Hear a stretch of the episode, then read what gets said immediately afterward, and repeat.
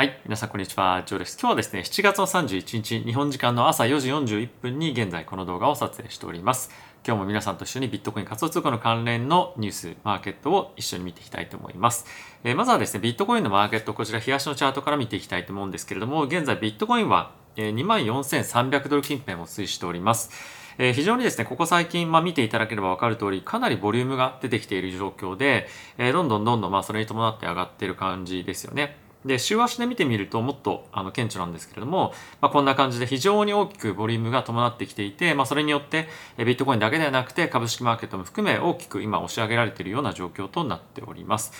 これのきっかけとなったのはやはり FOMC かと思うんですけれども、FOMC を境に、やっぱりそのマーケットで、えー、経済の減速についてかなり注目が集まるようになって、まあ、それはですね、パウエル議長の発言もあって、やはりまあ、経済をものすごく注視をしていて、えー、まあそれが今後の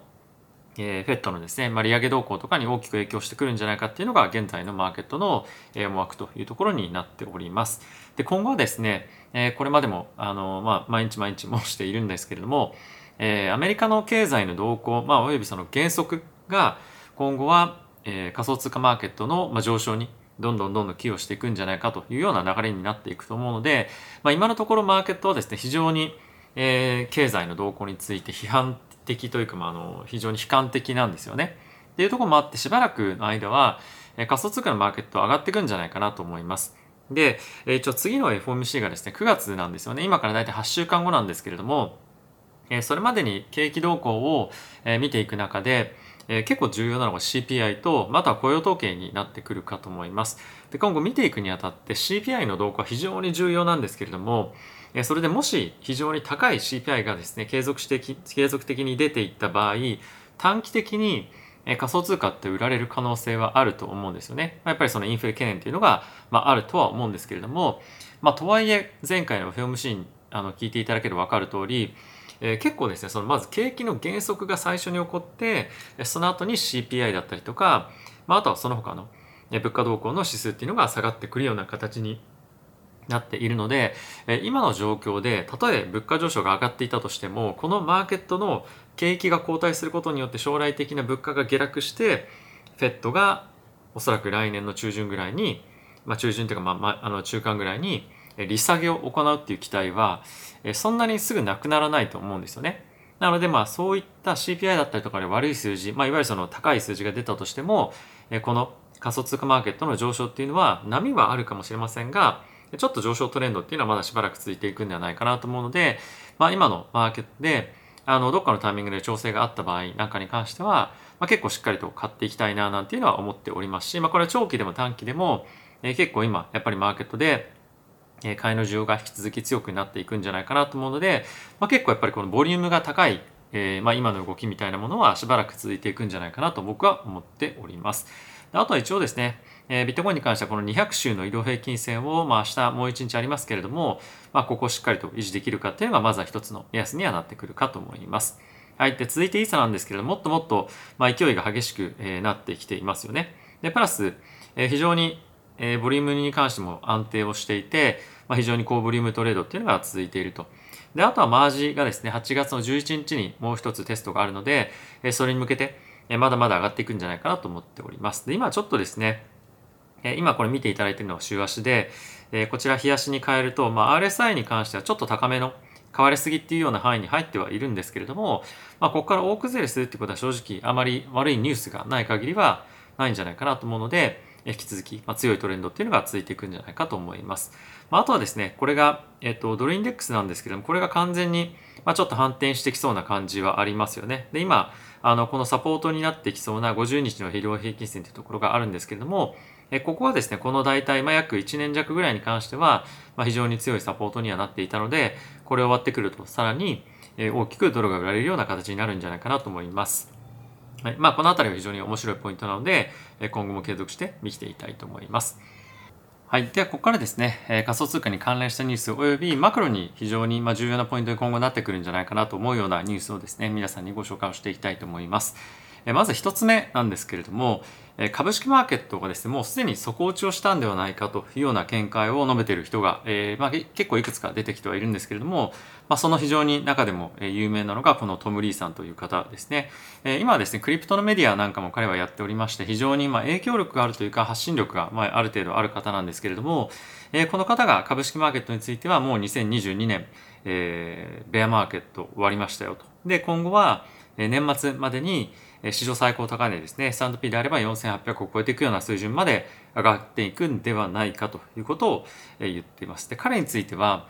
コロナショックのタイミングでボトムをまあ当てたみたいな感じでも言われていて、非常に人気がこれまでもずっとあるアナリストなんですけれども、まあ、今後は結構大きなスピードで、まあ、あの株価が上がっていくんじゃないかということを予想していますと。で、これに関しては、まあ理由なんかに関しては僕はいつも解説したようなことと似てるようなことを言っているんですけれども、まあ、この上昇のスピード感っていうのは非常に、まあ、意外性があるものだなと思ってはいます。し、もし本当にこれが起こってくるのであれば、仮想通貨のマーケットにも非常に大きなドライブがかかってくるんじゃないかなと思うので、まあ、こういった見方がですね、今後どんどん波及してくると、まあ、いいなというか、まあ、マーケットが強くなってくるといいなとは思う一方で、まあ、結構、え9月ぐらいのタイミングでまた FOMC があるので、まあ、そこでどういった発言がですね、パウエル議長から出てくるかというのも今後大きな影響になってくると思うので、まあ、あまり楽観視しすぎずに、マーケットではしっかりとポジションを取っていきたいなというふうには僕は思っております。でもう一つなんですけれども、これがウォール・ストリート・ジャーナルの記事になっているんですが、かなりですね、今後はエネルギー主導の物価上昇っていうのが長続きするんじゃないかということを言っていますと。で、ここ最近のインフレにですね、大きくこのエネルギー価格の上昇というものが寄与しているわけなんですが、今後ですね、なぜこのインフレがエネルギー価格によって、ま、かなり高い水準を維持させられるのかっていうのは、今ですね、大きく世界中でグリーンエネルギー及び再生可能エネルギーに対してのシフトっていうのがあの起こってますよね。で、今はもちろんそれへのシフトによって、どんどんどんどんですね、エネルギー価格に関してはま今後安く長期ではなっていくだろうという見方はある一方で、まだですね、やっぱりその供給という観点でこういった再生可能エネルギーの供給がですね、間に合ってないと。で、プラスそれに加えて、今ですね、この再生可能エネルギーをの供給を十分に今後させるほどのあの投資がですね、まあ、行われてないというような実態が、まあ、あるということも指摘をされています。なので、今後少なくとも何年もの間に関しては、エネルギー価格の高騰というものが維持されるんではないかというふうにこの記事では言われていて、まあそれは専門家の方が言っているんですけれども、まあ、これっていうのは皆さんもおそらく結構感じてるんじゃないかなと思っています。っていうのもやっぱり電気自動車に関しても非常にやっぱりまだまだ価格高いなという感じはしますよね。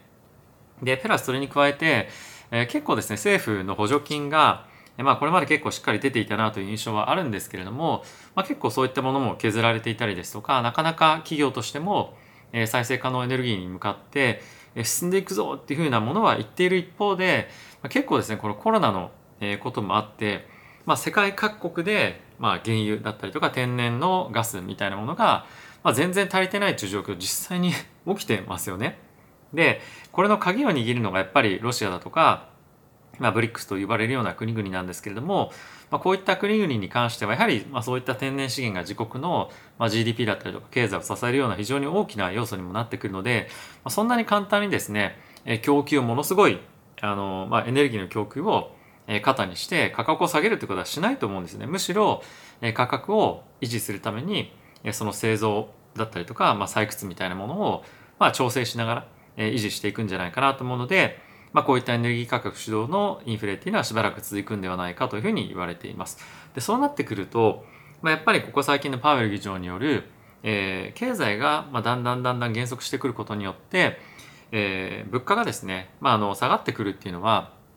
もちろん下がってくるんでしょうけれども、まあ、ある程度高い水準で維持される可能性も、まあ、やっぱりあるなというふうに思うんですよね。でおそらくそのシナリオに関しては今はあまり注目をされていなくて今はやっぱり、えー、利下げが、まあ、来年の中旬ぐらいに行われる可能性があるよねっていうところの議論にとどまっていると思うので、まあ、下がり始めた時にこういったところのリスクが、まあ、本格的に注目をされるんじゃないかなと思うので、まあ、こういったこともあるんだよということはですね頭の中に入れておいて今後どんどんどんどんおそらくいろんなニュース出てきますので、えそういったところからもっと、まあ、精密なデータだったりとか具体的に見ておかなければいけないポイントなんかを、まあ、しっかりと精査をしていきたいなというふうに思っております。はい。ということで、ここからですね、仮想通貨に関連したデータ、ニュース見ていきたいと思うんですが、えー、これですね、オプションマーケットの今、えー、取引をまあいろいろと表しているものなんですけれども、今現在ですね、コールとプットのオプションの取引ボリュームに関しては、まあ、引き続きコールが多いですよと。ただし、まあそんなに大きくえどちらかに偏っているってわけではないんですけれども、まあ、その一方でですね、え今、アウトスタンディング、まあ、あの既存のポジションですね、マーケットで、すでに持たれているポジションの割合で、コールの方がプットよりも今倍ぐらいになっているという状況になってきています。なので、え結構ですね、取引ボリュームはこの週末というところもあってちょっと落ち着いてきてはいるんですけれども、まかなりマーケットでコールオプションの、えー、まあ、持っている割合というか、やっぱアップサイドを見ている割合っていうのが、まあ、結構高くなってきたなという印象です。この2っていう数字ってあんまりそんなに頻繁に、まあ、見ることはないんですけれども、まあ、やっぱりここ最近に来てですね、まあ、イーサリアムのオプションもそうなんですが、まあ、かなりやっぱり仮想通貨のアップサイドを、えー、中長期で見てくるような人も出てきていると思いますし、まあ、短期でも当然なんですけれども、あまりその短期はマイナス、長期はプラスっていうのがこれまでの状況だったと思うんですが、それがやっぱり全面的に短期でもプラス思考になってきているというのは、まあ、非常に大きなマーケットのシフトなんではないかなというふうに思っております。でもう一つですね、えー、見ておきたい記事がこちらで、ビットコインですね、現在2万4000ドルをキープできるかっていうところが、まあ、注目ですよなんていう記事がありますと。で、まあ、これはさっきもちょっとあのチャート一緒に見ていきましたけれども、まあ、大きく2万4000ドルっていうのを割れていて、えこれはですね、まあ、我々でブレイクしてですね、まあ、これを、まあ、しっかりと、えこの 7, 7月31日維持をして、えー、まあ月次ので、あのまあ、チャートで非常にいいものが出せるかどうかっていうのは、まあ、注目なんではないかなというふうに言われています。で、この記事の中でもう一つですね、トレーダーの人たちが気にしているポイントとして、えー、やはりですね、さっきもちょっと述べました、え CPI ですね、の数値に関して注目をしています。で、8月の第2週目ですかね、水曜日ぐらいに、CPI の発表があるんですけれども、まあ、これがまあ非常に強い数字が出ることによってマイナスの影響があるんじゃないかということをこの記事でも指摘をしています。ただし、まあ、これ僕の意見ですけれども、えー、さっきも述べた通り短期的にまあこういったニュースが出たとしても今っていうのはマーケットが見ているのは来年とか年末のタイミングで CPI が下がってくるということを予想してますよね。で、かつ今後も GDP もさらに悪くなって、どんどんどんどん個人消費が悪くなっていくことによって、その CPI も必然として、まあ、必然としてというか一緒に下がってくるような形を見込んでいるので、今のこの時点の CPI が高いことに対して、まあ、違和感というか、あまり、えー、そんなにマイナスには移らないという、じゃないかなと僕は思っているので、え CPI の数値が出たことによってマイナスにドーンと下がったとしても、まあ、そこは結構短期的な会話にはなるんじゃないかなと思うので、え結構注目をして見ておきたいかなというには僕は思っております。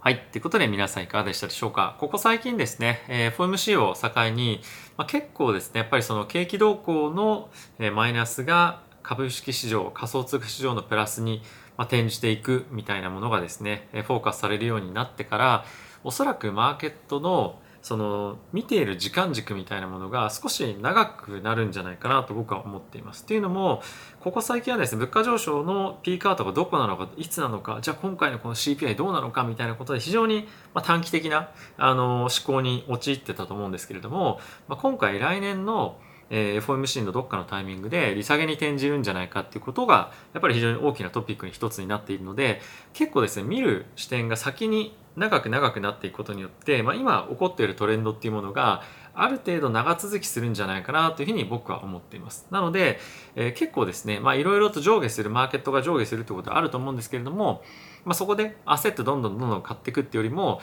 やっぱりどっかのタイミングでコレクションっていうのはあると思うので、まあそこでしっかりと拾っていくことによって、えー、いい水準感でポジションを作っていけるんじゃないかなというふうには思っております。で、結構やっぱりそれって、まあ重要なことだなと思っていて、やっぱり短期的な物事を追いかけているマーケットっていうのは、まあ、上下のボラティティが非常に高くなりやすい一方で、えー、何か長期的なテーマを持っている時っていうのは、まあ、もちろん、えー、都度上下はあると思うんですけれどもある程度トレンドっていうものが、え、できやすいマーケットなんじゃないかなと思うんですよね。であとは